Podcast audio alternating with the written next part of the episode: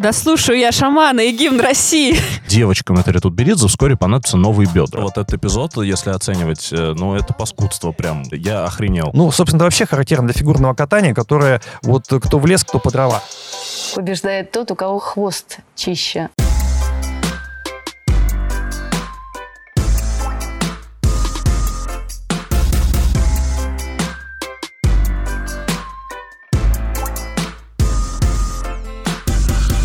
Друзья, всем привет! Шоу «Чистый хвост», 101 выпуск, открываем вторую сотню. В студии я, шеф-редактор «Спорца» Павел Копычев, со мной Полина Крутихина. Привет. Иван Кузнецов. Здрасте. Живой, здоровый, все хорошо. А, Настя Жавренкова. Привет. И сегодня обсуждаем Гран-при в Красноярске, куда не доехала Этери Тутберидзе, где случилась авария прямо на льду и пострадала Аннабель Морозов. Морозова, так хочет называть Иваня Кузнецов, и он тоже устроит э, отдельный спич по этому поводу. Обсудим то, как наши фигуристы эксплуатируют русскую популярную музыку, в том числе композиции группы Любе. А, что еще обсудим? Обсудим Гран-при, который проходил в Канаде. Там, правда, ничего какого-то выдающегося не было, но, тем не менее, мы компонуем все сюжеты в одном месте. Слушаем нас, естественно, не только на Ютубе, но и на Яндекс Музыке. Apple подкасты, Google подкасты, там, где удобно, там нас и слушайте, ставьте лайки, колокольчики, все остальное не приветствуется. А, давайте поедем. Все остальное это ну, что? дизлайки, например. А, мы, дизлайки. Мы не любим такое. Дис, ну, и- дис- дисколокольчики. Например.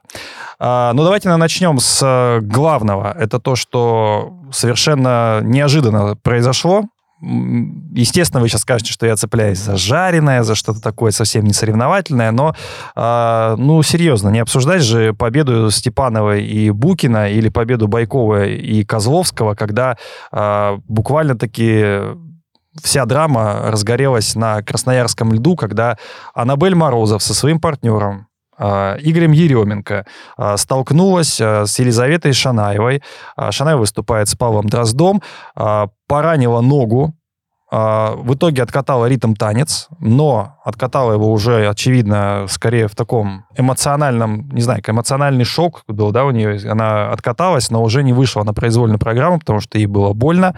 И сейчас а, уже сколько, 7 швов ей наложили, и непонятно, неделя на восстановление. Слава богу, что не повреждены там сухожилия, нервы, потому что иначе это мог бы, по сути, весь сезон оказаться а, недееспособным. Что в этой ситуации поразило? Поразило то, что а, Шанаева не особо-то извинилась перед э, Аннабель. А, Напомню, что Аннабель э, с э, своим партнером э, с этого сезона выступает у Анжелики Крыловой. Это вообще новый дуэт. А, Вот. Но и у них есть интересные взаимоотношения все-таки с э, Елизаветой Шанаевой. Ну Потому... ты уж скажи, скажи про непростые взаимоотношения. А То ты закинул удочку, а вдруг кто-то танцы не смотрит. Я, я уверена, что Ваня Кузнецов вообще не понимает, о каких непростых взаимоотношениях идет речь. Может, они там в столовой котлету последнюю не поделили? Ну, давай ты об этом расскажешь. Ты все-таки больше знаешь эту предысторию, что, ну, собственно говоря, у Шанаевой и Морозовой был один партнер. Один бывший партнер, да. Вот. И э, этот партнер, Дэвид Нарижный, сначала они выступали сколько? Шесть лет, да, вместе С Шанаевой, с да. Шанаевой. Потом, э, естественно, Нарижный, ну, естественно. Потому что в фигурном катании все естественно, как в жизни, да. Вот сегодня ты с одной, а завтра ты с другой. Вот так вот бывает. А, Короче говоря, э, Нарижный стал выступать с... Вот Иван, например, себя узнает, да? Нет, ты просто... Ты обернул эту фразу в такую вселенскую мудрость, и я не понял, как она вообще наш пошла подкаст, сюда в наш чат. подкаст вообще мудрый. Ты об этом не знал?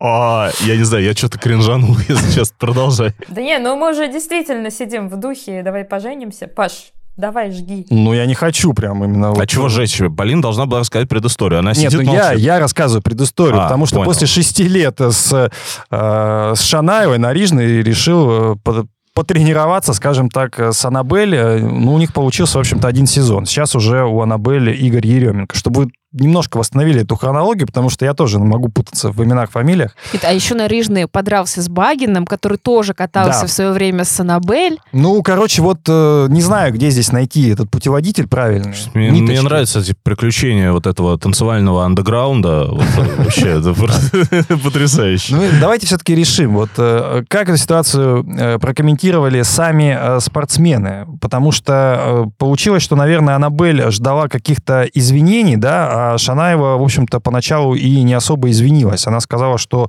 ну, как бы ничего не заметила, я даже ничего не почувствовала, услышала только, ой, больное, нецензурное слово. Может, она вообще с партнером столкнулась. Но если со мной, то я извиняюсь. А, на самом деле, конечно, лукавство со стороны э, Лизы, потому что, понятно, ты это чувствуешь и видишь, и как бы даже хоккеисты, когда в пылу борьбы, они объясняют, что да, там, это было, я понимаю, что, там, не знаю, э, подножка была тому-то, тому-то, да, задел там коньком того-то, того-то.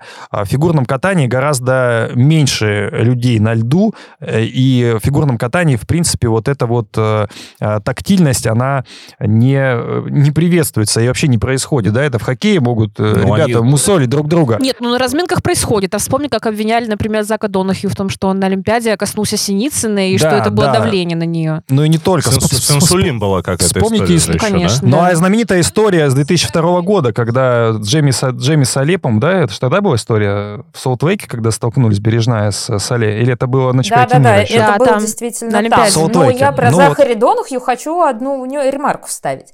Там все-таки Захари ехал лицом к нашей Вике Синицыной, да. и поэтому он ее не мог не видеть. Здесь ситуация немножко другая. Как бы обе партнерши находились друг другу спиной, а, могли видеть только партнеры, то, что, ну, то есть, например, Игорь Еременко мог видеть, что может случиться столкновение. Но в целом он пытался спасти свою партнершу и даже сделал ряд телодвижений для того, чтобы ее немножко отстранить в сторону. Но действительно, а, Лиза видимо, на замахе она коньком задевает партнершу э, Игоря Еременко. И как это можно не почувствовать, я не понимаю, потому что, если честно, на меня тоже наезжали на катке, было такое. Любое столкновение, даже минимальное, оно прям чувствуется. А ты тоже кого-то калечила, Настя? Э, нет, ты знаешь, на самом деле у меня было столкновение, такое, кстати, столкновение было у Насти Скопцовой когда она внезапно остановилась на катке, это было на чемпионате России, и у них было столкновение с э, Лизой Худбердиевой. Причем вот, кстати говоря, если вот возвращаться к той истории, которая произошла сейчас, Анжелика Крылова несколько раз повторила о том, что якобы Шанаева уже сталкивалась с другими партнершами, и ей нужно быть аккуратнее и так далее. Я думаю, что э, я пыталась вспомнить, может быть, Полина вспомнила какой-то случай, где Шанаева с кем-то врезалась уже, но на самом деле я думаю, что Анжелика Крылова перепутала э, Шанаеву с Худбердиевой, потому что у Лизы как раз с Настей Скопцовой было два столкновения. Одно на Кубке Первого канала, а другое вот на чемпионате России. Но оба раза тогда все закончилось очень хорошо в плане того, что никто не пострадал, во-первых. Во-вторых, Лиза Худобердиева оба раза извинялась со своим партнером, и они сейчас в прекрасных отношениях с Настей Скопцовой. Вань, как тебе кажется, вот извиниться в этой ситуации, это же нормальная ситуация? Конечно, конечно. Ну, слушайте, вообще вот этот эпизод, если оценивать, э, ну, это паскудство прям. То есть э, я охренел. А, потому что а, Подожди, а как бы в твоем идеальном мире, как должно было быть э, правильно? Конечно, должно было остановиться, не знаю, поднять, э, не знаю, извиниться, позвать врачей, помочь э, перебинтоваться, ну, человека. Но она не падала. Да, Ее я понимаю, но я, я условно говорю. То есть э, как-то показать какие-то признаки заботы. Потому что, например, в футболе, когда происходят такие ситуации, причем если даже, если они происходят в соревновательном процессе, ну, вы же знаете эту традицию, да, что если кто-то лежит, как бы мяч выбивают. Или если там человек сыграл слишком грубо, несмотря на то, что, ну, как бы жесткая игра, то как бы всегда все сразу извиняются и как бы, ну, ведут себя максимально корректно, потому что это фэрплей. Или э, очень много ситуаций бывает, когда там, допустим, кому-то ногу свело или кто-то получил травму, даже не сталкиваясь. И люди из другой команды, как бы, это соперники, но они помогают там человеку за пределы поля, как бы, ну, выйти. Здесь, э, ну, вот это вообще, э, вот реакция э, Шанаевой, э, ее вот это интервью, это вообще в духе как бы фигурного катания вот этого всего э, отвратительного, стервозного, лживого отношения к соперницам, к людям. Вот, э, вот это вот, вот вся атмосферка, она в этом эпизоде. Ну, то есть в смысле, в смысле, если я, тогда извините. Ну, что? Да даже если не ты, да даже если ты на трибунах сидела, come on, но это не по-спортивному. Это просто низко. С моей точки зрения. Очень многие люди вступили за Морозов публично. То есть Черезана написал большой подробный пост, Багин высказался, хотя он бывший партнер Морозов, и здесь тоже могут быть сложные отношения. А, и как-то все именно встали на сторону Аннабель и выразили, пусть такое иногда скрытое, но осуждение Шанаевой. То есть для меня это тоже довольно нехарактерный момент, потому что мы знаем, что у нас в фигурном катании не любят вступаться активно за других людей, тем более за твоих соперников. Да, но я э, процитирую, что сказал Павел Дрозд, пользуясь случаем. Мы в любом случае хотим пожелать здоровья. Э, В тот раз, когда мы только вышли, до конца не было известно, что произошло. Во время самой разминки было непонятно. Нам очень жаль, что ребятам пришлось сняться. От всей души хотим пожелать здоровья. Спорт у нас травмоопасный. Такое, к сожалению, случается. Очень жаль, что такие ситуации происходят. Удовольствие пообщаться. Утром пересеклись с Аннабель. Сразу лезть тоже не совсем этично, не совсем корректно. Мы все взрослые люди. В отеле пересеклись, поинтересовались здоровьем, выразили а, пожелание а, выздоравливать. На самом деле, я бы хотел вот за эти слова зацепиться, потому что, а, ну, Ваня сказал, что можно было подойти там поднять, но окей, она там не упала. А, но нормально в этой ситуации просто остановиться, да, или развернуться, подъехать и, типа, спросить, а все ли в порядке.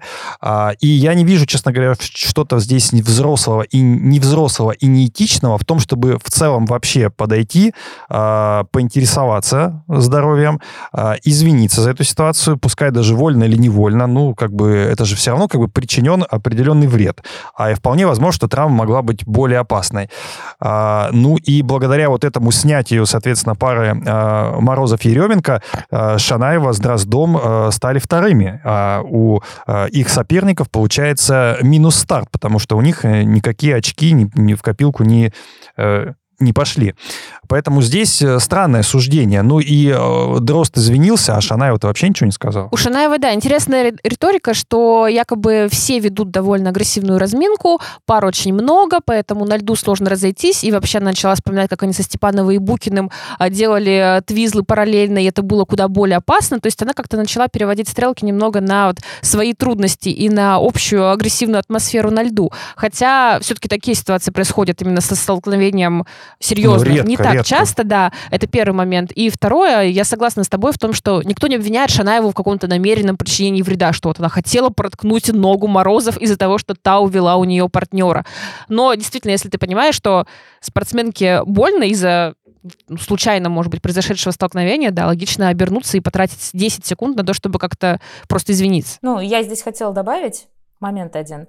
А, действительно, очень странно говорить о том, что ты что-то не заметил, когда у тебя буквально на той же разминке, где ты катаешься с партнером, после вот этого «ой, больно», уже девочку партнер берет на руки и пытается вынести со льда. То есть тут э, как бы говорить о том, что я не поняла, что произошло, несколько, ну, как бы идет в разрез с тем, что происходит вокруг.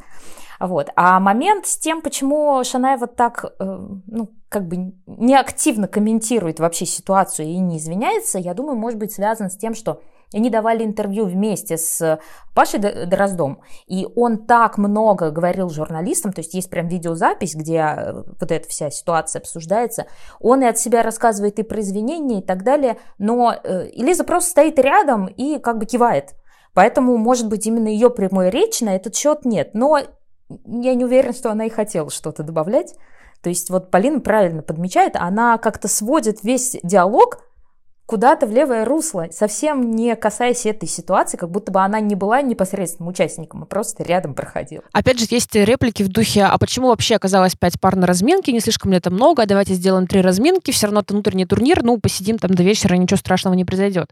А, просто это же в целом не особенность именно наших соревнований, это не то, что федерация экономит или Первый канал не хочет лишние там, 10 минут на танцы потратить.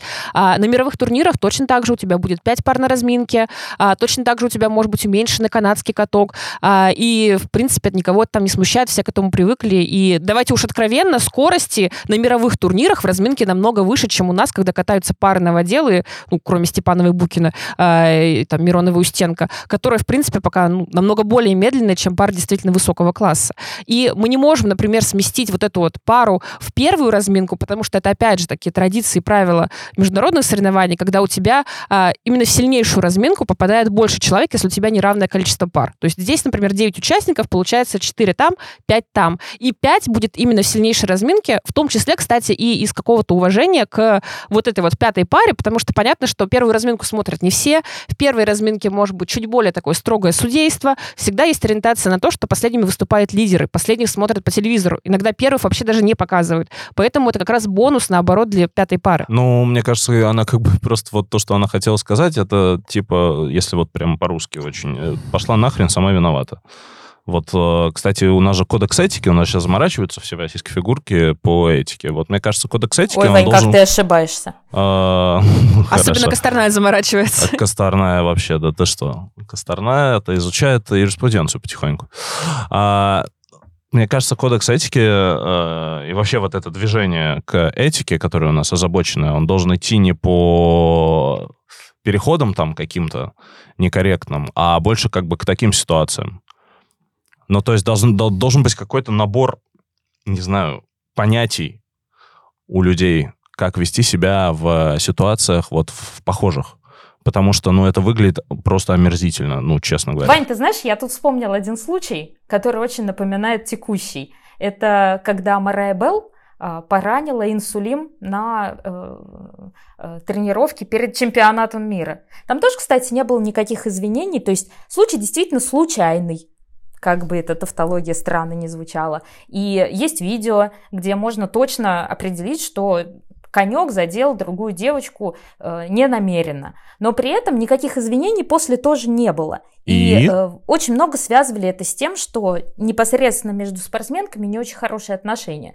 Возможно, здесь именно это и является ключевым фактором. То есть Лиза просто не хотела извиняться. Так это же еще хуже. Ну, в смысле, есть какие-то э, эпизоды в жизни, когда ты не можешь, понимаешь, если на твоих глазах человек умирает, ты не можешь ему сказать, не, ну это, это, эта тварь не позвала меня на свой день рождения, я не буду делать ей искусственное дыхание, пошла вообще, что такое, у нас непростые отношения с ней. Давайте, чтобы э, финализировать эту историю, э, мы почему ей посвятили так много времени, потому что это такая немного антиреклама, да, фигурному катанию. То есть, если мы говорим про то, что э, вид спорта должен как-то развиваться, там кодекс этики соблюдаться, хотя вот я так и не помню, что Плющенко что-то получил, какие-то выговоры, да, там, или э, за все свои э, притязания судейские в прошлом году тоже, по-моему, ничего не происходило, да, как кодекс этики, он не работает. Его вот написали, а, сколько там страниц, э, не знаю, 30, 20, э, 27, по-моему, было, да, страниц кодекса этики? Наизусть, к сожалению, это великолепное произведение я не помню. Даже Полина не помнит. Ну, э, друзья, если вы помните, то можете в комментариях э, написать и э, поправить меня. Но смысл в том, что это абсолютно нерабочая туалетная бумага. И, соответственно, э, вот то, что произошло, это реальная антиреклама фигурки о том, как не надо себя вести. И если бы этот кодекс этики был рабочий, то там бы, как правильно сказал Иван, да, были бы прописаны такие эпизоды, как себя вести, да, может быть, э, ну или ты не знаю, это ты имел в виду или не это, ну или хотя бы какие-то ситуации, которые реально могут возникнуть, и спортсмены бы понимали, опять-таки здесь много зависит от пресс-офицера, от э, человека, который а, какие-то правила, а, безусловные правила а, спортсменам дает, они их читают и понимают, как себя в этой ситуации, в той или иной ситуации вести. Но ничего этого нету, вообще нету какого-то пиар-сопровождения, вообще нету работы вот в этом, от, в, этой отрасли, я не вижу ее в Тут фигурном как катании. бы трагедия в том, что у самих спортсменов в головах нет представления о том, как себя надо вести, если это случилось. Слушай, но... И на- им, получается, нужно писать кодекс этики, чтобы они понимали, как себя вести. Ты знаешь, я с тобой э, не соглашусь в том, что то, что у них не может быть, это нормально. Они спортсмены, они выходят на лед, они крутят там свои твизлы, э, прыжки Просто и так Ты далее. видишь в этом вот дух взаимного ув- уважения какого-то к сопернику? У меня есть в этой интересный ситуации. пример. Э, Не совсем недавно э, на спорте вышел текст, э, по-моему, 15 э, правил сборной Новой Зеландии по регби. Я немножко вообще в другой вид спорта э, уйду. Может быть, все знают эту команду All Blacks, знаменитую, которая выступает в черной форме.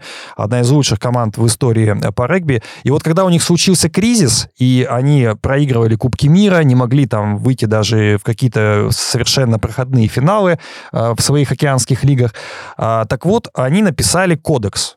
Вообще, что такое быть All Blacks? Какие цели есть? А, как вести себя в той или иной ситуации? А, что означает эта футболка All Blacks? То есть было какое-то понимание вообще, а, условно говоря, я спортсмен сборной России по фигурному катанию. Что я должен делать? Как я должен себя вести? А, как мои действия влияют, там, не знаю, на репутацию вида спорта, на репутацию конкретного вида, да, танцев на льду и так далее. Ничего этого нету. Это какие-то базовые вещи, которые должны быть в любом виде спорта. И мне кажется, в фигурном катании, которое, во-первых, индивидуально, во-первых, оно разди... во-вторых, оно раздираемое противоречиями, где много конфликтов, и чтобы их погасить, нужны хотя бы какие-то базовые принципы, которые бы спортсмены соблюдали. Я могу быть неправ. Возможно, эти принципы не сразу будут соблюдаться, соблюдаться, да, то есть не, не то, что я вот прочитал и буду их соблюдать, но, по крайней мере, это будет понимание, как себя вести в таких вот ситуациях, которые оказалась, э, собственно, Лиза Шанаева, да, потому что э, если бы она как-то это в голове у нее было сложно, она бы сказала, да, там, так и так и так, а у нее не было понимания, никто и не подсказал, ну, собственно, это вообще характерно для фигурного катания, которое вот кто в лес, кто по дрова.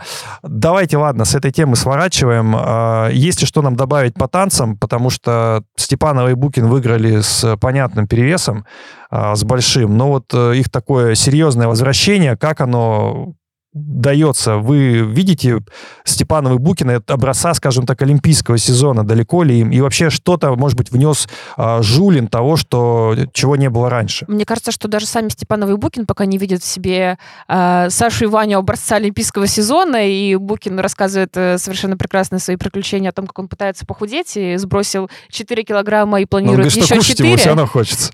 Еще бы.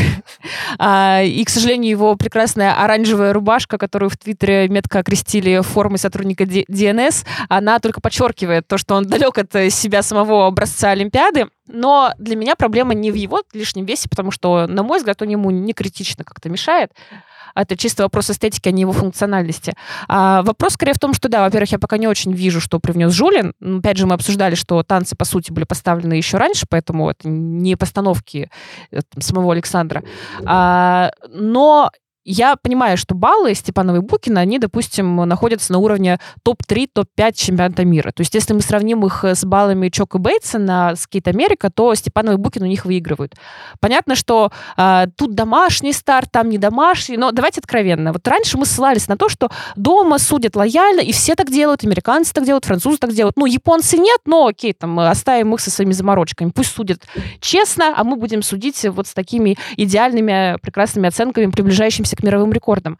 А, и как-то раньше все на это, ну, более-менее закрывали глаза, пообсуждают и ладно.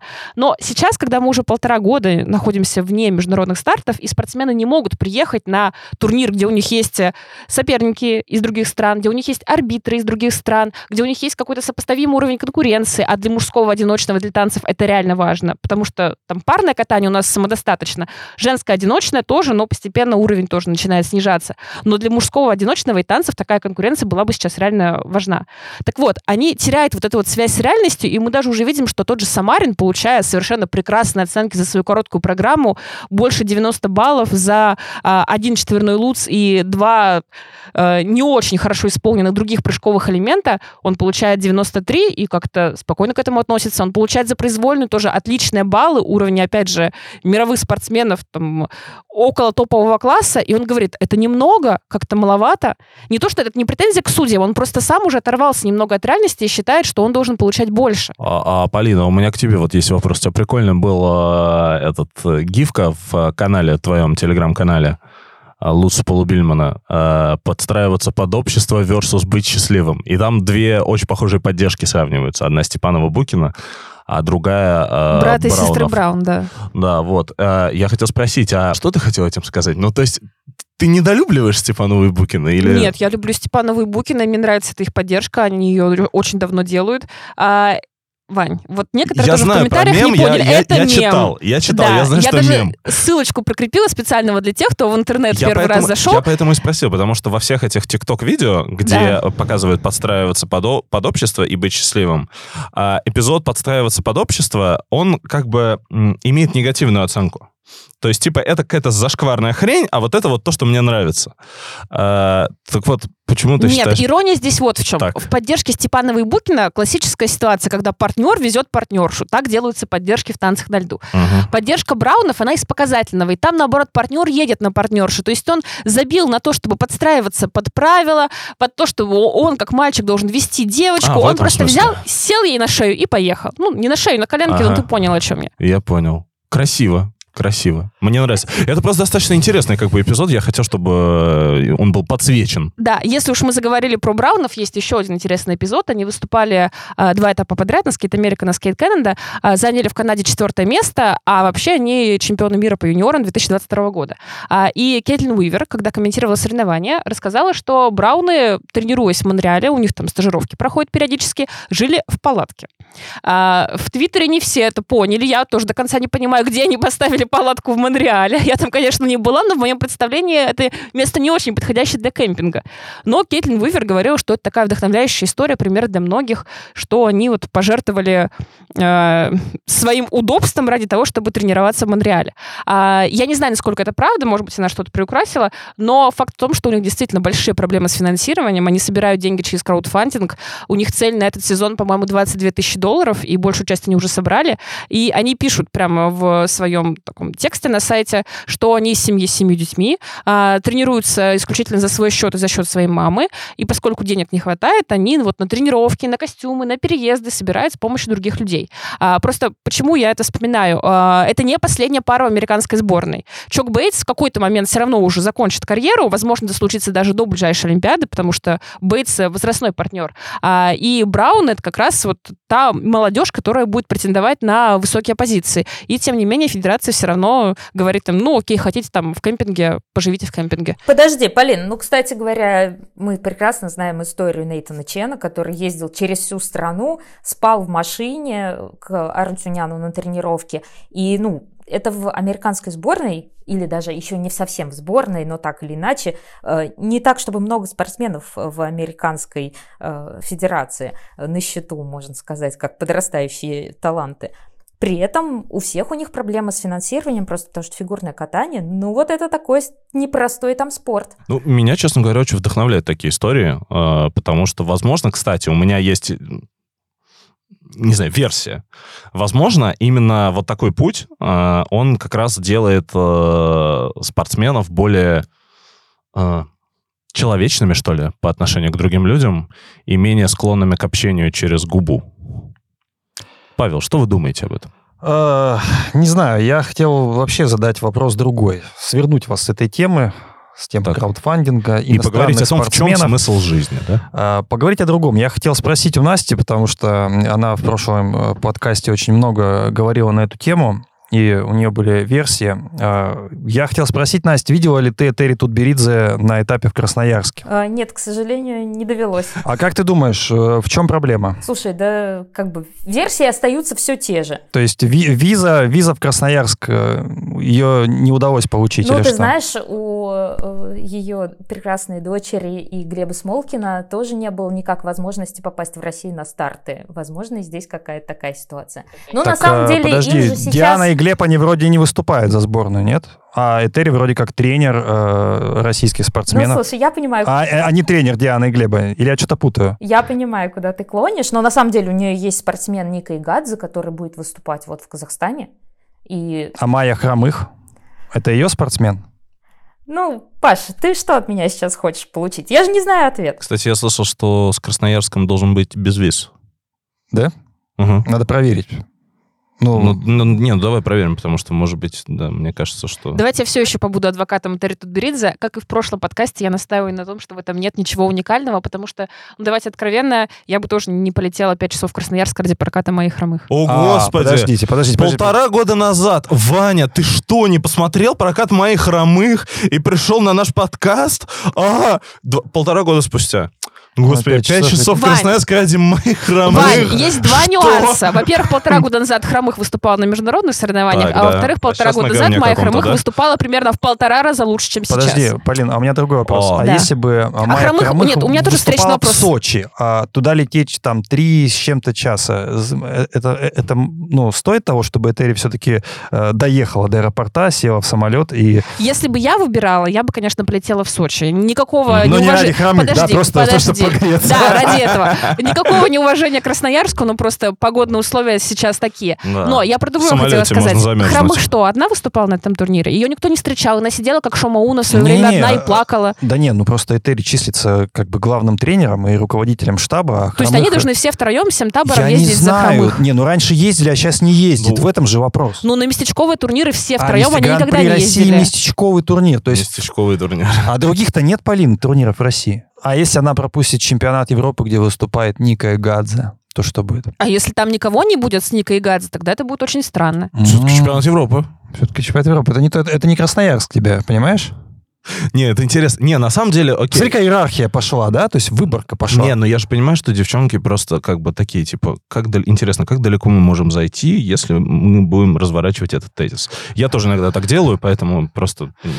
Вот, э, Не, мне... погоди, Вань, мы я в не пойму, раз что задумала Этери Тутберидзе. этот тезис примерно в таком ключе. Если у Этери Тутберидзе есть спортсмен, который в этот момент выступает на другом старте, то логично, почему она уехала с ним, а не осталась в не знаю, в России, отпустив его одного, потому что он же Ну, взрослый, его не самостоятельный было. человек, неужели не, не умеет пользоваться самолетами, аэропортами и так далее. Вот, э, здесь скорее, либо второй момент, у Этери Тутберидзе есть еще какие-то дела, то есть либо она решает какие-то вопросы, связанные с клубной системой, потому что так или иначе в клубную систему э, к ней она относится, и с Александром Рафаиловичем Лакерником она сотрудничает. Более того, они вот собираются проводить мастер-классы. То есть здесь понятно, какие у нее могут быть э, дела и задачи. Мы об этом обсуждали в прошлый раз. Также есть еще немаловажный фактор того, что она может готовить спортсменов, которые будут участвовать в командном турнире. Но это пока очень рано об этом говорить, и это, ну, такая одна из конспирологических теорий. Но все равно, э, если спортсмен в этот момент выступает, понятно, куда делась Тутберидзе. Если в этот момент спортсмен не выступает, вот Паша поэтому и задает нам этот вопрос. Почему же она не приехала? Не, вы не подумайте, что я прям Но настолько хочется, чтобы мы разочарован. пофантазировали, очевидно. Но я не, я не то чтобы разочарован, не то чтобы я включаю телевизор и жду, э, когда Этери появится у экрана. Мне просто интересно, что вот выступает ее спортсменка, а, а Этери нет. Я, в этом нет ничего криминального, потому что есть Дудаков, есть Гликенгаус. А, в целом, кстати говоря, а, Байкова и Козловский, да, которые сейчас тоже тренируются у Этери, а, у них есть тренер Максим Траньков. Он с ними ездит, но тоже не стоит рядом, а сидит в комментаторской подожди. Кабине. Он и Елена сидит Войц- в комментаторской, и с ними не ездит. Он сидит в комментаторской, да. То есть, но он тренер, но он сидит в комментаторской. И в целом, как бы Елена Войцеховская э, очень интересно прокомментировала эту ситуацию, что э, ситуация, когда тренер пары во время проката сидит с микрофоном на комментаторской позиции, напоминает прилавок на рынке. Но это что же забавно, да, когда ты являешься тренером, а твои спортсмены выступают, выходят на лед, а ты в это время сидишь и комментируешь. Онлайн, скажем так, даешь оценку. Нет, А, кстати, я здесь не согласна, наверное, с Войцеховской, потому что я не понимаю, как Троньков может повлиять в таком случае на судейство или на что. Судьи сидят и слушают, что там Троньков сказал по Первому каналу? а тебе не или кажется, ты считаешь, что... что... это давление на зрителей? А тебе не кажется, что тренер должен быть рядом с учеником? Ну, как бы вот э, в этой ситуации. Так Если бы принято, он был их типа, да. единственным тренером, да, но учитывая то, что у них тренеров э, примерно на весь э, длинный борт катка, отсутствие Тронькова там вряд ли кто-то заметил. Может быть, столько тренеров тогда не надо? Нет? С этим я согласна. Вот с этим я как раз э, не буду спорить, потому что для меня такая ситуация, когда у тебя есть такой тренер, секой тренер, тренер, который тебя тренирует по видео, тренер, который тебе ставит отдельные элементы. И, Тренер, и- который тебя тренирует с комментаторской позиции. да, да, да, да. А там был уже смешной диалог у них с Байковой такой. Они друг друга не слышали, но как будто бы отвечали очень в тему. Так вот, такая ситуация очень размывает ответственность. И Получается, что если Байкова и Козловский провалят сезон, то непонятно даже с кого спрашивать. Тут Беридзе вообще не было, а Троньков был на комментаторской позиции, у Слюсаренко есть другие свои пары. То есть, а да, кто вот, виноват? кстати говоря, Слюсаренко был в самой непростой ситуации, потому что именно его пара выступила более чисто и показала более высокие уровни на всех элементах, по-моему, даже, там, включая Тодос. А, при этом она заняла второе место, и было видно, как меняются эмоции а, непосредственно в Кике, когда Пока оценки Байкова и Козловского за произвольную программу не озвучены, э, он улыбается, но после, понимая, что все-таки даже с сорванными элементами его пару обходят, у него несколько меняется уже взгляд. Посмотреть на то, как Осокин и Грицаенко действительно выступают чище, чем чемпионы России Байкова и Козловский, это дорого стоит. Смотрите, э, я что хотел вообще спросить вас, потому а что... почему ты сегодня задаешь вопрос, Потому что Почему меня- ты сегодня А? такой непривычно тихий? Только спрашиваешь, нас спрашиваешь. Может быть, ты не все посмотрел? Во-первых, я вообще ни хрена не смотрел. Ладно, я шучу, что-то я смотрел. Нет, на самом деле, э, я просто, у меня много вопросов накопилось к текущей вообще Ну, Ивана долго реальности. не было. Я ищу смысл в продолжении наблюдения за этим вот всем трэшем. То есть у меня сейчас вот есть впервые ощущение за долгие годы, что ничего глобального вообще не происходит. Происходит какая-то локальная хренота. Вот. Ну, короче, что я хотел спросить. А, давайте представим, что Эритея Тутберидзе приняла решение больше не приезжать в Россию. На Гран-при, на чемпионат России. Вообще, в принципе. Зачем? Ну, то есть, что гипотетически она могла задумать, если она решила, я туда больше Но не ногой? Смотри, мне кажется, что у Этери Тутберидзе в России есть база. Новая база, которую ради нее строили, вот, собственно, этот э, дворец э, творчества, скажем так, э, имени Этери Тутберидзе. И это возможность уже, э, ну, это, по сути, другой уровень, да? То есть, когда ты тренируешь где-то там в Хрустальном, где-то там в Беляево, и другое дело, когда у тебя есть э, твой дом, с, э, построенный по тем чертежам, в которых ты принимал участие, а, в котором ты полноценная хозяйка, то есть ты такая Ирина Винер, да? У кого у нас есть школа, да? У Ирины Винер есть своя собственная школа. А, Есть э, школа у Евгения Плющенко. Сейчас-то, кстати говоря, мне кажется, есть хорошая возможность конкурировать, да? Чья школа современнее, чья школа интереснее, чья школа продуктивнее. Ну, видосики точно лучше снимет Евгений. Однозначно. А, ну, здесь у него есть помощница в лице незабвенной и самой любимой Яночки. А, Поддержи мои Гелендвагены. э, Тоже ходил на ужин?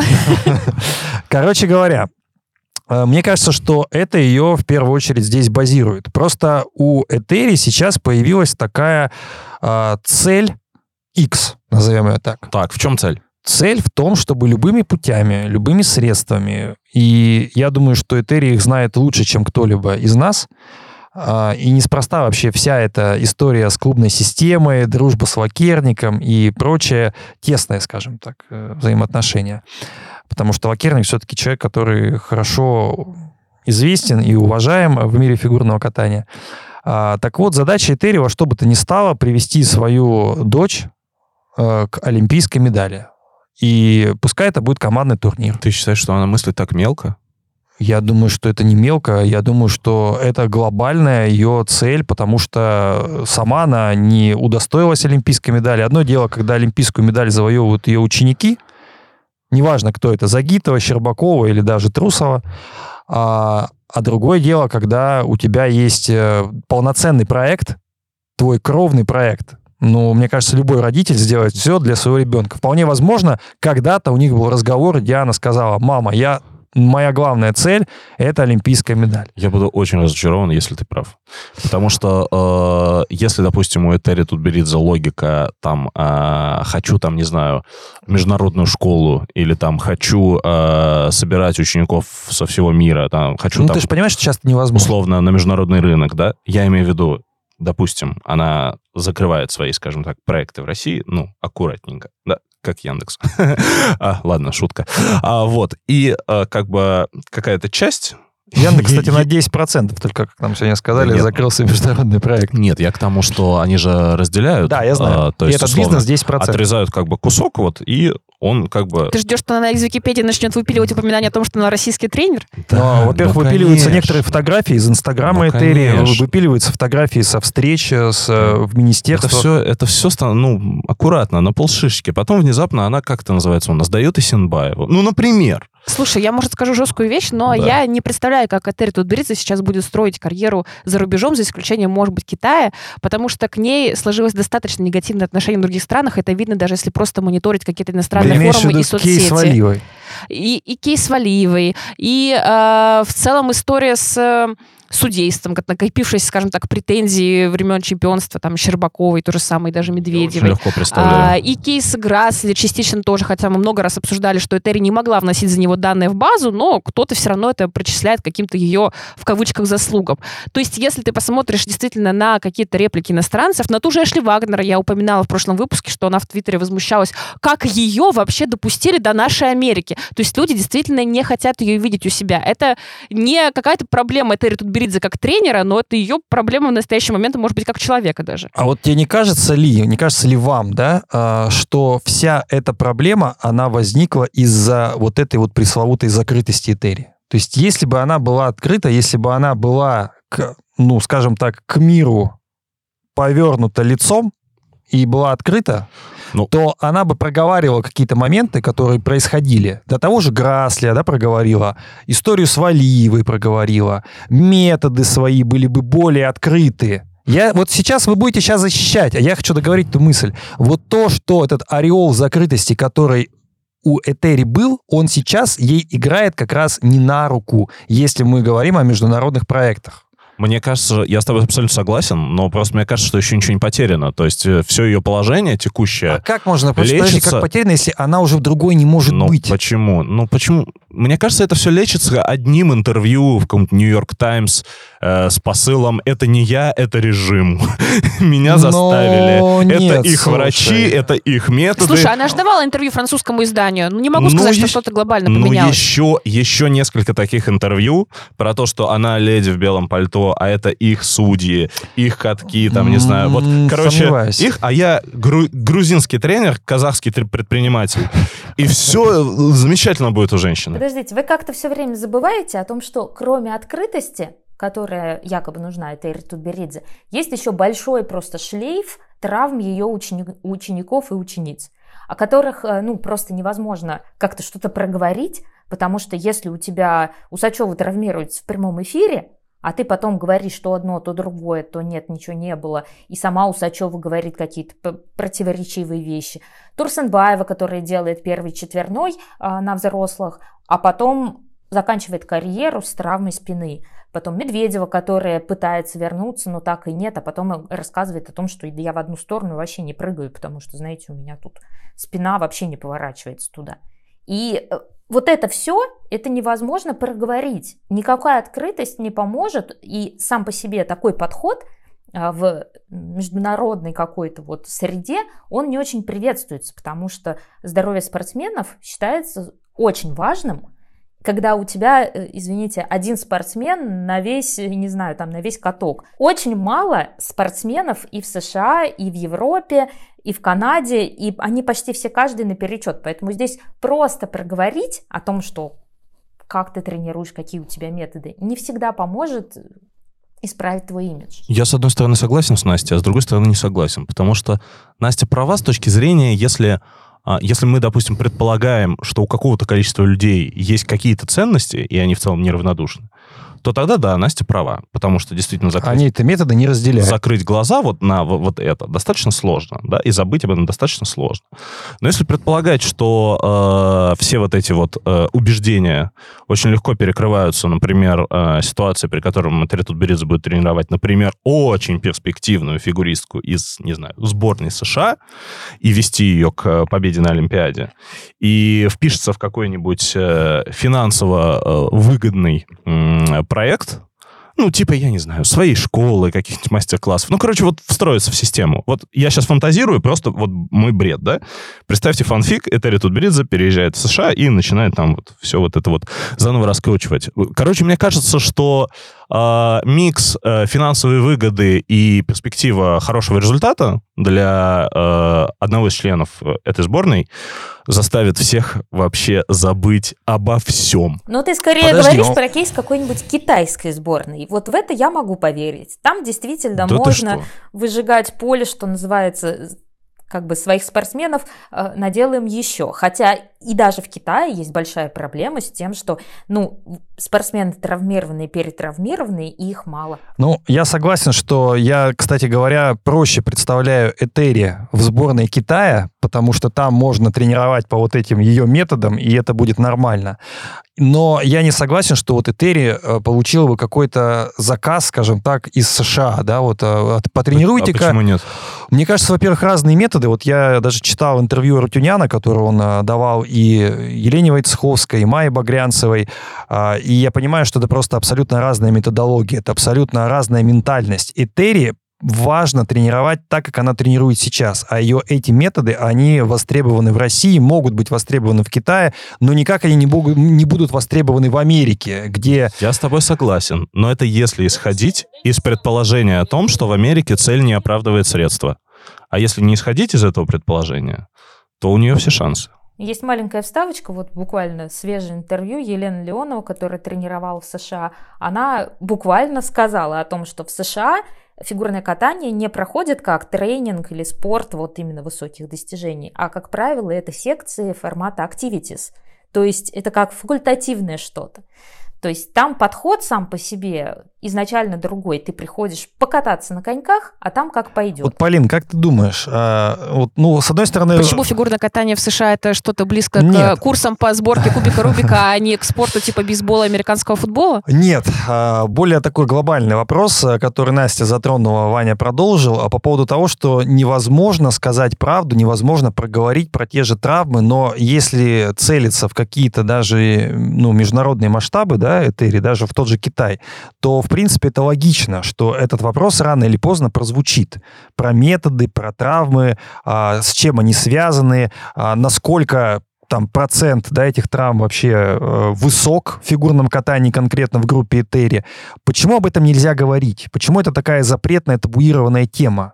То есть, э, ну, как будто это что-то такое, когда речь о каком-то насилии. То есть, почему об этом так сложно рассказать? Я думаю, что если Этери будет действительно целиться в Китай, то никто эти вопросы задавать вообще не будет, потому что была документалка про китайских фигуристов лет 10 назад, где лучших спортсменов отбирали эм, для жизни в интернатах и просто целенаправленно занимались с ними только спортом. Ну, большие ли были результаты, этого нет, потому что школа парного катания в Китае фактически развалилась.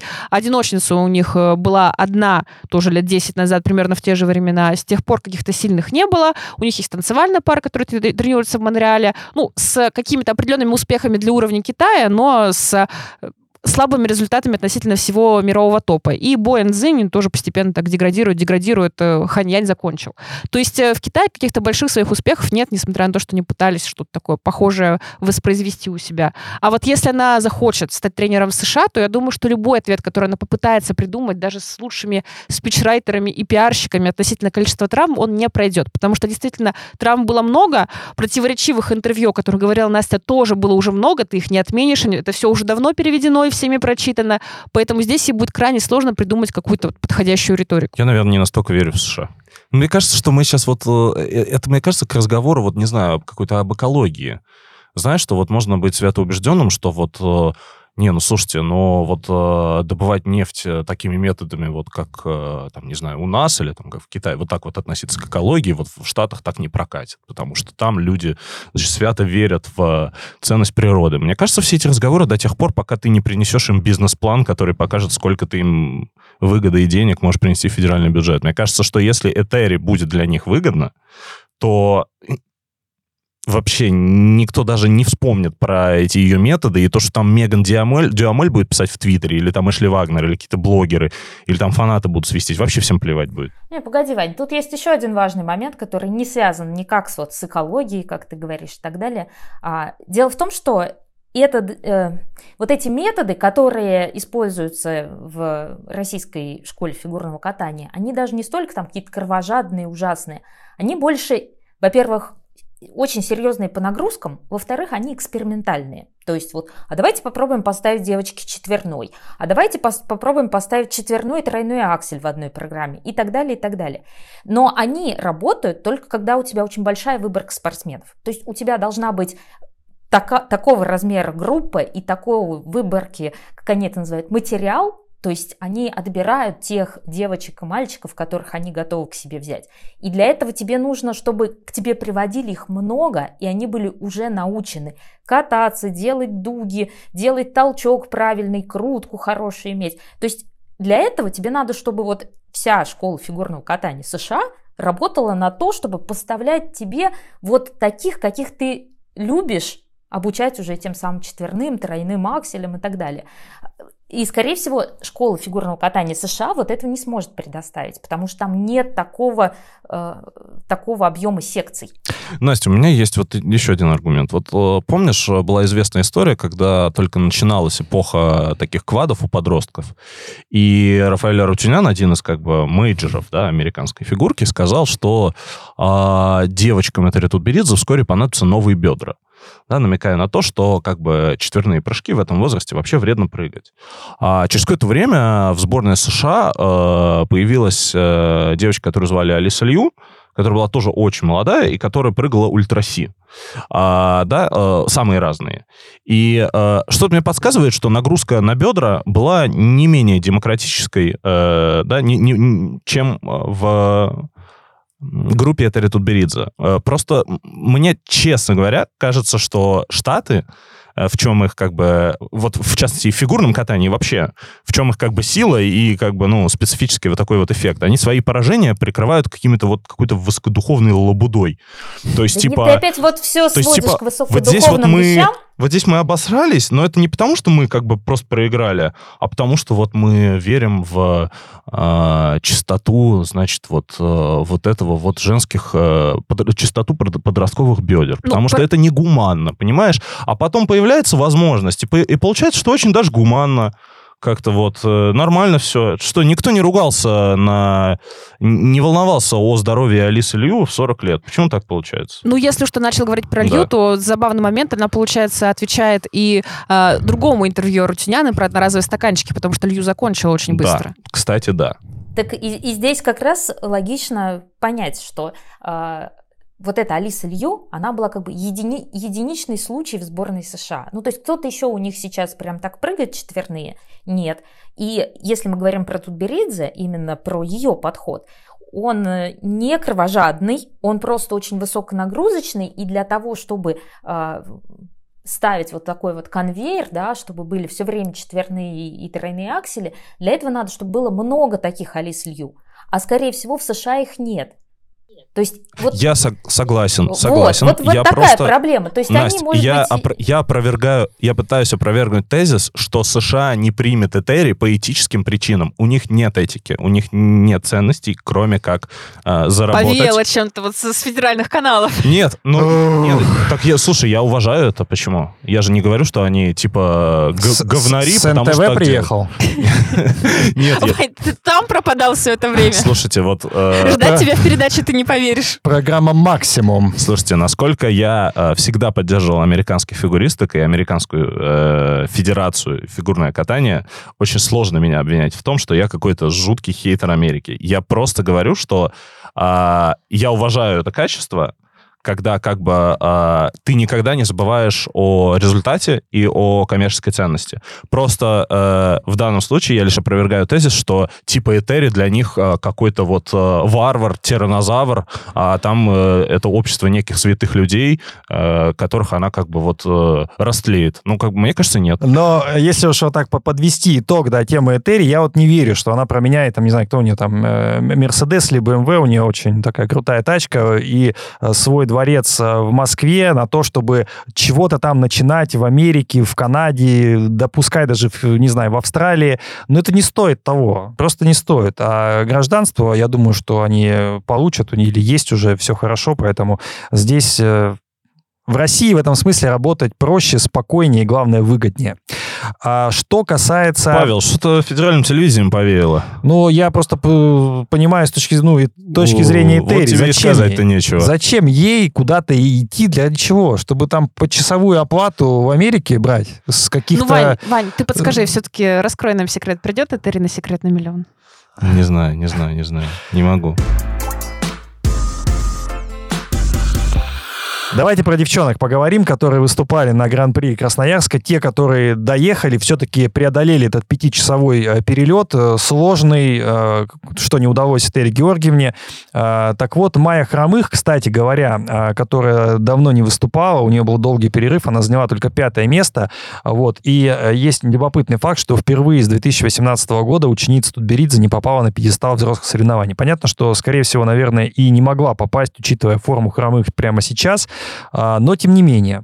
А, Кстати говоря, в комментариях, а, несмотря вот на пятое место, развернулась дискуссия, что судьи, а, скажем так, нагрибовали, да, поставили достаточно серьезные компоненты а, Хромых. Так это или нет? Спрошу вас как знатоков. Скажем так, э, если оценивать это относительно других спортсменов, я бы не сказала, что судьи особенно тянули именно хромых. То есть я не вижу в этих баллах определенной цели затащить Майю на пьедестал, чтобы ты не не тянули. выпустил новость о том, что впервые спортсменка Тутберидзе не попала на пьедестал, начиная с 2018 года. Были ли эти компоненты завышенные? Да. То есть там 68 с копейками за такую произвольную, где сорвана фактически вся вторая половина, про которую Майя сама честно говорит, да, я там выхожу, падаю, корячусь, это много. 68 это не какие-то копейки. Это может быть копейки по меркам наших домашних турниров, но, как я уже говорила, это вот та искаженная шкала, в которой мы сейчас существуем, ее нельзя называть нормой. Ну, Маш, я- часто ты выпускаешь новости про Майя Хромых? Ну, не часто. Ну, я скажу, кому Майя Хромых проиграла на этапе в Красноярске. Это четвертое место заняла Елизавета Куликова, например. Думаю, ты такую не знаешь. На третьем месте Мария Агаева. Много ли мы знаем про Марию Агаеву? Немного. Хз вообще. А, ну, на втором Вероника Еметова. Ее все-таки уже Нет, как-то, ну, ну, это более уже известный более известный персонаж. персонаж. да. И Анна Фролова на первом месте. Все справедливо? Вопросов нет, да. Ну, кстати, давай к чести Этери Тутберидзе и ее команды, на которых ты наезжал последние 20 минут, скажу, что они пытались, как могли, сделать прокат хромых чуть более комфортным для нее, то есть ее уже не гнали на какую-то запредельную сложность. И я даже говорю не о квадах, которые, понятно, мы вряд ли уже увидим от хромых. Я говорю о том, что ей даже каскады перенесли в первую половину, два из трех. А, но это не помогло, к сожалению, потому что вначале вроде было еще ничего, а дальше расклеилось. Ну, кстати говоря, сама по себе Майя выглядит как человек с, после серьезных травм, который еще не до конца восстановился, но пришлось выступать, потому что именно ее, особенно в произвольной программе, это заметно, когда она упала, то у нее все остальные элементы посыпались, и уже так, как у человека с компенсаторикой. То есть э, явно есть какое-то э, нарушение, может быть, в позвоночнике недолеченное. И после того, как ты получаешь удар, то ты пытаешься дальше именно поберечь свое тело, поэтому человек падает и не может нормально сгруппироваться, чтобы этот, это падение ну, не было таким опасным. Вот. Поэтому здесь, конечно, я не совсем понимаю, зачем все-таки ее нужно было заявлять. Э, Считаю, что нужно было, если уж человек восстанавливается и собирается продолжать карьеру, то надо было его восстанавливать. Ну что ж, а, давайте продолжим. А, У нас не только девчонки, но и парни выступали на этапе Красноярья. Я, конечно, поражаюсь этим названием, которое у нас... э, Какие вообще есть? Красноярье, Край Курая. Край. Курая, Сердце Сибири. сердце А ты Сибири. что, не согласен, что твой родной город называют сердцем Сибири? Нет, тут как раз я могу еще согласиться. Ты еще скажи, что тыквенный спас не празднуешь. И Хэллоуин тоже. Итак, Петр Гуменник выиграл произвольную программу на этапе в Красноярске, но в итоге был третьим. А, Победил Дмитрий Алиев, Александр Самарин второй, но здесь, наверное, интереснее рассказать, под какую музыку а, катали наши парни, которые сейчас... А может быть, это и определило результаты? Ну вот давай расскажи тогда, что ты думаешь по этому поводу. Забавное совпадение просто произошло. Дмитрий Алиев у нас катает короткую программу под Любе, а Александр Самарин у нас катается под Яблочко, и они как раз были первым и вторым а, а, после первого дня. И что еще более иронично, подожди, Дима выложил сторис, где они стоят вместе с Сашей и играет прикрепленный трек «Шаман, я русский». То есть я уверена, что они просто в тот момент размышляли, кому же взять эту музыку великую на произвольную программу, и вот не взяли, и что потом получилось? Алиев сорвал свой прокат, э, Самарин, ну, фактически тоже, в Гумених их всех в произвольной программе обыграл. Слушайте, а Я надеюсь, почему вы кто-то из думаете, что именно русские треки повлияли? Может быть, а, вот у Алиева, например, у него внутри композиции есть э, звуки журчания реки, там птички поют. У Самарина чайки. Может быть, это повлияло больше? Ну, то есть судьи так любят, чтобы был, были какие-то спецэффекты. Ты считаешь, что Гуменнику нужно какие-то птичьи звуки вставить в Рамштайн? То есть Рамштайн еще недостаточно пострадал в твоем понимании? Ну, почему Мы нет? сейчас так планомерно перейдем к э, фантазиям о влиянии черного лебедя на результаты мужской российской фигурки. Я надеялся, что кто-то из вас предъявит же мне, наконец, за текст э, какой там давности трехлетней, когда Алиев выиграл э, чемпионат, За счет музыки. чемпионат Европы, и я написал, что типа, да, что это вот э, людям, значит, с хорошим музыкальным вкусом иногда помогает судьба. Ну, а сейчас-то он попал в яблочко, да? Слушай, я В не знаю. яблочко Это другой человек попал. Я не Ой, понимаю, что- Самарин. Я считаю, что вот этот вот э, его перформанс Его Это чей? вот, э, Олив? с Олива. Я на самом деле не надеюсь, что в этом есть какая-то ирония. То есть, может быть, у Самарина есть какая-то ирония, у него там ну, персонаж такой комичный, там морячок. Нет, берега. Самарин вообще, э, надо дать ему должное, он очень самоироничен. Да, это, это вот да. А вот у Олива я сомневаюсь, что есть какая-то в этом ирония. Э, к сожалению, вот это такой у нас сейчас гимн импортозамещения, я бы сказал. То есть происходит э, вот э, движение р- российского такого одиночного катания мужского куда-то, мне кажется, не туда с точки зрения вот части, которая отвечает за искусство. Вот мне бы это хотелось обсудить. Вот вы что думаете? Вот вам нравится вот этот трек? Да слушаю я шамана и гимн России. Слушай, ну мне в целом не нравились э, композиции Самарина под вот эти все русские народные и его эти костюмы, которые вызывали у меня дикое отторжение. Я понимаю, что это может быть такая стилистика, но это хреновая стилистика, если уж на то пошло. А сейчас, когда я слышу Любе, ну, или там Яблочко, ну, блин, это просто плохо. Слушай, я на самом деле и согласна, и не согласна одновременно. То есть мне жаль, что Алиев растрачивает свой потенциал на не самые такие удачные программы. Ну, произвольно у него нормально, она, кстати, тоже в его- очень его стиле. А, И короткая у него неудачная не из-за Николая Расторгуева. А, Она неудачная просто потому, что, во-первых, это не лучшая песня Николая Расторгуева, а, во-вторых, Подожди, а какие песни Слушай, ты бы ну вот я послушала? считаю, если бы он катался под коня, тогда бы вот реально плакала Ага. все Красноярье. Просто у него та же проблема... Тогда бы Подожди, дай фанаты договорю. ЦСКА приходили болеть или что? Если под коня бы он катался? У него та О, же проблема, боже. что и у Ветлугина, вот в этой буквальности, когда ты видишь, что у тебя человек пытается отыгрывать каждое слово в песне, это больше уместно для каких-то шоу-турниров, чем для нормальных соревновательных программ. А Алиев, он, как и Ветлугин, а, парень, который может э, катать просто мелодию, просто какую-то абстракцию, не привязываясь к сюжетам, не, раска... не пытаясь показать, что он буквально вот сейчас пошел на рыбалку, что он закидывает удочку, а вот я червячка насадил, а вот пирожки бабушки напоел. Алиев заслуживает каких-то более абстрактных, по-хорошему, интересных программ. Слушайте, знаете, я впервые в жизни задумался о том, что, вот помните, до, по-моему, 15 года был же запрет на вот эти, на слова в музыку. Ну, после Олимпиады в Сочи, да, его в фигурном отменили. катании. И э, очень долго его продавливали, и очень, очень много раз отклоняли. И я, в принципе, всегда был как бы среди тех людей, которые топили за то, чтобы можно было пускать слова в музыке. Потому что мне казалось, что это как бы, а, ну вот дорога к э, раскрытию каких-то музыкальных композиций, которые без слов не раскроешь. Там, условно, не знаю, Скорпионс там или э, Фрэнк Синатра там. Ну вот э, что-то такое вот, мне казалось, что что-то солидное, хорошее будет появляться в фигурном катании, это прекрасно. А, и почему-то я в очередной раз в своей, как бы, находясь в романтической такой утопии, понадеялся на а, На хороший вкус, э, так наших скажи. фигуристов, да.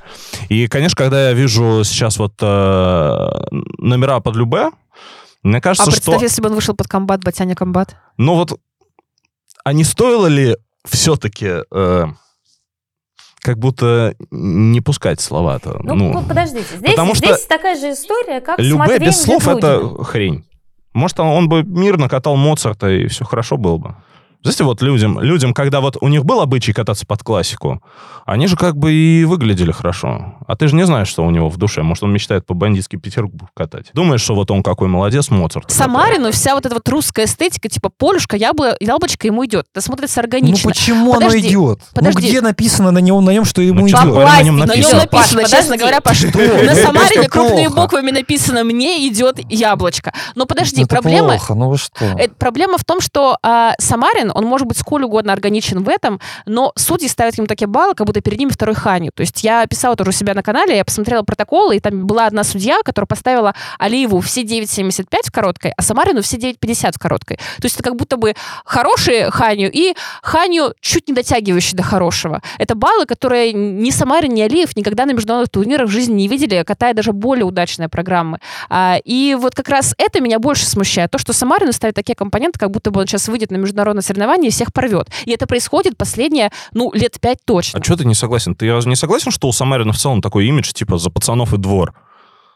Я считаю, что в целом это просто очень плохая музыка, очень плохое исполнение для Яблочко, современного музыка. фигурного Да, Паш, а катания. А ты Воронов как-то под нее катал, между прочим. Но вот Перевираешь. Воронов, кстати, почему-то был довольно органичен. Не Мне знаю. никогда не нравился Паш, Воронов погоди. вообще, аргумент А не мне принимается. Воронов нравился. Воронов, ну не знаю, я ну, Нет, подожди, Просто- плохо было, когда Воронов катался в костюме футбольного мяча. Это было плохо. Когда он катался под яблочко, это было ничего.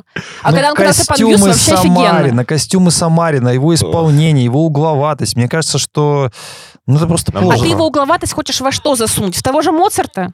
Блин, Я не хочу вообще никуда засунуть. Смотри, у фигуристов есть такое понятие, как пластик. То есть те э, жесты, которые для них, э, они не поставлены, но фигурист их сам делает просто потому, что ему так удобно. И вот у Саши Самарина, у него вот то, что ты назвал угловатостью, у него просто такой широкий жест, очень э, как бы конкретный широкий жест. По-другому это никак, Доброй наверное, воли. не назвать. То есть он э, не умеет в мягкую пластику рук, чтобы у него были там, я не знаю, это каждым э, нотку обыгрывать запястьем или там еще что-то такое. То есть у него это не получается, поэтому, когда на него ставят какие-то залихватские русские народные, яблочко и так далее, на нем это смотрится органично. Вот с Алиевым, к сожалению, так как у него так или иначе все равно это запястье поет, то есть каждый раз он пытается что-то... при- запястье поет. Да, да, вот от себя. Только рукой. не делает Настя, чтобы защищать наших Ну нет, спортсменов. подожди, именно поэтому на Оливе Запястье это смотрится поет. несколько Уши шевелятся, просто. запястье поет. Ну подожди, это правда смотрится очень просто. И как раз мне просто кажется здесь, что э, Дима Алиев, он как-то вот после участия в турнире шоу-программ как-то впечатлился вот этой вот всей эстетикой э, русскости. То есть у него там было под э, Есенина композиция, э, под стихи, он из себя именно пытался изобразить вот именно русскую душу русского поэта. И мне кажется, вот он как попал в эту стезю, так ему и хочется ее продолжать. Но, к сожалению, да, я с Полиной соглашусь. Мне в короткой программе Дима Алиев вообще не нравится в таком формате. Друзья, у нас осталась еще одна тема, которую мы э, не обсудили. Быстро, коротко, в режиме тезисов. Это международные соревнования Гран-при Канады. А, коротко, что запомнилось, э, если кто-то вдруг не смотрел, как мы с Ваней, что нам нужно посмотреть, на что обратить внимание. Есть ли то, э, что показали, например, Чок Бейтс ранее, вот э, есть ли что-то такое на Гран-при Канады? Э, В формате что запомнилось? С положительной точки зрения произвольный танец Гиллис Порье. А, Это как раз э, заодно в рубрику «Рекомендуем посмотреть». И, кстати, мы еще записывали предыдущий наш подкаст до произвольного танца на Скейт Америка. А, И Чок Бейтс мы, собственно, тогда еще посмотрели только под Квин. А их произвольные я тоже рекомендую, если выбирать уж между Чок Бейтсом и Гиллис Порье, а мы неизбежно будем весь сезон из них выбирать, потому что они будут претендовать на золото чемпионата мира, то здесь мой голос скорее за Чока Бейтса. Хотя по оценкам выигрывают канадцы. Потому что у эм, Мэдисон и Эвана настолько интересная постановка. а, буквально там они обыгрывают тему времени, и у них, собственно, композиция Pink Floyd э, э, «Время», и у них есть э, вкрапление прямо в музыке таких э, звуковых эффектов, э, похожих на тикание часового механизма. И самое интересное, что у них э, Мэдисон реально выполняет роль такой стрелки, которую Эван всячески вращает, периодически еще показывают вместе друг с другом знаки бесконечности, плавно так у них все перетекает из одного в другое, и вот эта постановка действительно завораживает. На мой взгляд, из всех танцев, которые когда-либо катали Чоко Бейтс, ну, вот этот точно входит в топ-3. Хотя мы знаем, что у них вообще такой нестандартный вкус на тематику танцевальную, менее, наверное, нестандартно, чем у Димы Алиева, но, тем не менее, мы видели э, змейку, э, мы видели космический танец, мы видели то, что Ваня назвал танцем дерева, С положительной точки зрения. А, пощада. Не, на самом деле, девчонки мне так раз- разрекламировали эту произвольную Чок Бейтс, что я посмотрел. Вот. А, Вообще, на самом деле, крутая идея. А, Вот это именно крутая идея. Вот знаешь, а, вот это вот российское фигурное катание немножко нас развратило. Потому что вот я увидел, я подумал, ничего себе придумали. Наши не придумывают, у них нет... ну, как будто э, вот давно такого не было, чтобы я посмотрел какую-то программу а, и такой подумал, ничего себе придумали. То есть Пападакис и Сизерон, по-твоему, придумывали? Слушай, Пападакис и Сизерон, мне кажется, больше брали пластикой, чем идеей. То есть это такие именно фигуристы процесса. То есть на, на них надо на шаги смотреть, мне кажется. А вот э, Чок, ну, Чок и Бейтс, мне кажется, надо смотреть, конечно, на Мэдисон Чок в первую очередь. Вот. Но вот эта вот идея, конечно, с, э, со стрелкой, это классно. Хотя, кстати, Настя что-то захейтила их э, короткий танец. Мне кажется, короткий танец тоже хороший. Слушай, он неплохой, но на фоне произвольного, который я увидела, А, ну это да. он уже как бы теряется. И там самый вау-эффект именно у в, э, ритм танца именно от костюма, мне кажется, даже больше. Потому что так обыграть именно куртку знаменитую Фредди Меркури, желтую, ну, это надо очень много проявить таланта. При этом, как мы знаем, Мэдисон Чок очень часто сама участвует в том, что она придумывает именно в каких костюмах будет выступать. А костюм это, ну, то есть один из таких смысловых слотов любой программы. То есть ты можешь взять музыку, можешь поставить какие-то классные движения, и костюм тоже работает на то, как будет восприниматься программа. Здесь вот они молодцы. Если возвращаться к Скейт Кеннеда, что меня разочаровало, а, наверное, это прокаты Джун Хванча, потому что он в целом не очень просто начинал этот сезон, хотя он закончил предыдущий на очень мажорной ноте, попав на подиум чемпионата мира, а, а сейчас он просто показал две разваленные программы, особенно произвольную. А, Он однозначно не попадает в финал Гран-при, потому что нужно откровенно провалиться вообще всем остальным участникам, чтобы дать Ча какой-то шанс. А, Ну, Сложно давай скажем, сказать... что девятое место у него на этом этапе, это Да. практически без вариантов. сложно сказать, с чем это связано, потому что ну, есть теории, что это как-то там, повлияло отсутствие Орсера, но на самом деле Ча говорил, что Орсер в его жизни нет уже довольно давно. То есть, начиная еще примерно с пандемии, он э, плотно тренировался именно дома в Корее, а Орсер был таким, скорее, консультантом по скайпу и плюс э, человеком, который сидел с ним в Кисенкрае. Сейчас он, в принципе, исчез у него из карточки с тренерами на сайте ISU, а, его больше нет в Кисенкрае, ну и результаты у Ча действительно серьезно поползли вниз. То есть я думаю, может быть, он еще и восстановится. Понятно, что он, в принципе, не самый стабильный фигурист, и его а, прошлогоднее серебро, ну, не прошлогоднее, получается, а этого года, а во многом удача. А, но такая печальная тенденция, потому что казалось, что пришел корейский президент в СЮ, а, Ча как-то набрал форму, у него программа интересная, то есть был Джеймс Бонд, сейчас у него маскарад, и как-то все шло к тому, что, может быть, он будет действительно постоянно задерживаться в этой призовой тройке, и, и как-то развалилось. Ну, я бы здесь все-таки сказала о том, что даже консультации по скайпу от определенного уровня тренеров могут сильно влиять на результаты. И здесь э, даже сама по себе постановка программы может э, меняться, когда спортсмену это неудобно, если тренер это вовремя заметит. Как сейчас у Джон Хвана это все выглядит, непонятно. Но э, если говорить о том, что мне понравилось, на этом турнире, то я бы отметила э, Дану Сталата Дудок с Максимом Дешамом. Вот в кои-то веке парное катание можно посмотреть на международке, потому что это было выступление на уровне, ну, примерно второго места нашего текущего турнира в Красноярске. И э, самое интересное, это то, что в канадских парах, несмотря на такую возрастную партнершу, наконец-то появилась пара, которая э, показывает именно драматические постановки. На них интересно смотреть. И интересный момент с их произвольной программой. У них э, постановка рассказывает о э, такой вампирской истории, при этом э, совсем недавно, ну где-то в межсезонье, э, в самом начале межсезонья, были такие интервью, где э, говорилось о том, что ну такая возрастная партнерша, она явно пьет кровь у своего молодого партнера. И если Дана сумела из такого, э, из таких негативных комментариев в свой адрес вытащить классную идею для будущего произвольной программы, ну это прям от души уважение выражаю здесь. И сам по себе, и сама по себе программа хорошая, и выступили они чисто. И учитывая, что Дане 40 лет, а спасать выбросы и э, прыгать все прыжки, ну, это круто. Посмотрите их. Друзья, пока вы открываете, э, не знаю, YouTube, Рутюб, что там есть у вас под рукой, и смотрите Ставата Дудок с э, Дешамом, я знаю только Дидье Дешама, который тренировал сборную. Франции. А, Есть, оказывается, еще и Максим Дешам.